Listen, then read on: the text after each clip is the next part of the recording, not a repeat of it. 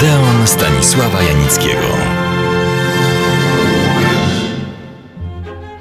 Śledząc oczywiście wyrywkowo historię naszego polskiego filmu, przypomniałem ostatnio jedno z najwybitniejszych dzieł filmowych Popiół i diament Andrzeja Wajdy.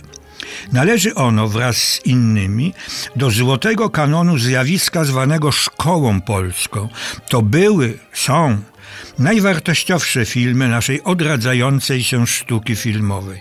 Odradzającej się ze strat poniesionych w czasie II wojny światowej i tuż powojennego realizmu socjalistycznego.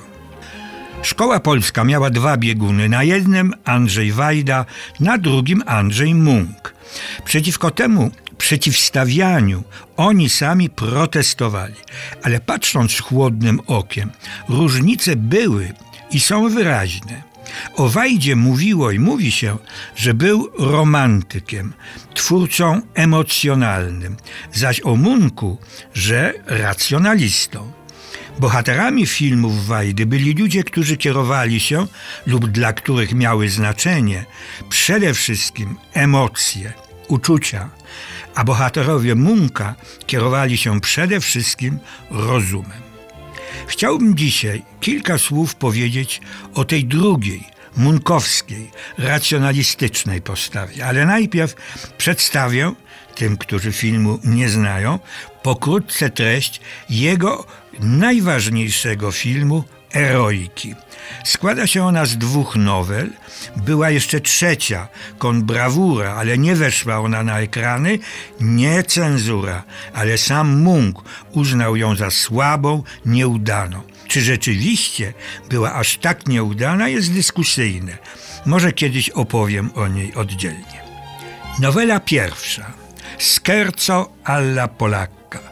Dla przypomnienia, tytuły poszczególnych nowel wzięte zostały z części trzeciej symfonii Beethovena Eroika, zadedykowanej najpierw Napoleonowi, ale kiedy ten mianował się cesarzem, Beethoven wycofał swą dedykację.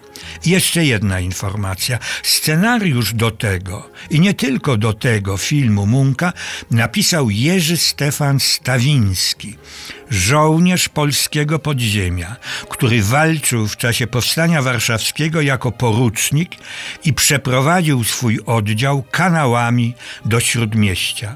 O tym opowiada film Andrzeja Wajdy Kanał. Jeśli porówna się te dwa filmy, Wajdy Kanał i Munka, pierwszą nowelę Eroiki, jeśli chodzi o obraz powstania warszawskiego, zrozumiałe jest przeciwstawianie filmów tych dwóch twórców. Prawdziwie heroiczny, ale naznaczony klęską obraz powstania w kanale i obraz tego samego powstania z zupełnie innej perspektywy, tej ukrytej, właśnie racjonalnej.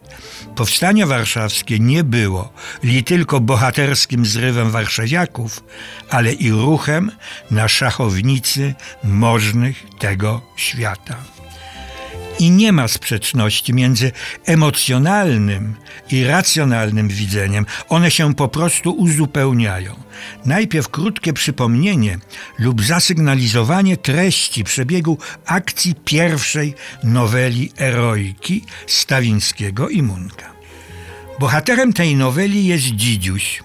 Gra go fantastycznie Edward Dziewoński. Warszawski cwaniak, który początkowo i wbrew sobie wciągnięty zostaje w sprawy powstania warszawskiego, a następnie świadomie już pośredniczy w pertraktacjach między dowództwem powstania a oddziałami Węgrów chcących stanąć po stronie Polaków. Mimo niepowodzenia tego przedsięwzięcia wraca do walczącej Warszawy. Przed bagatelka 60 laty odbyłem z Andrzejem Munkiem poważną, a nie zdawkowo-dziennikarską rozmowę na ten i inne tematy. Oto fragment tej rozmowy. Ciągle jeszcze, powiedział wtedy Munk, pokutuje wśród widzów i krytyków dążność do uogólniania.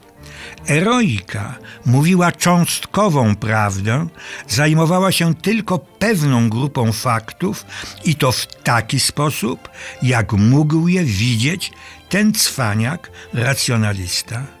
Chodziło nam o pokazanie, jak ogólna atmosfera wpływa na jednostki, które nie mają owej kultury bohaterskiej i czyni z nich bohaterów.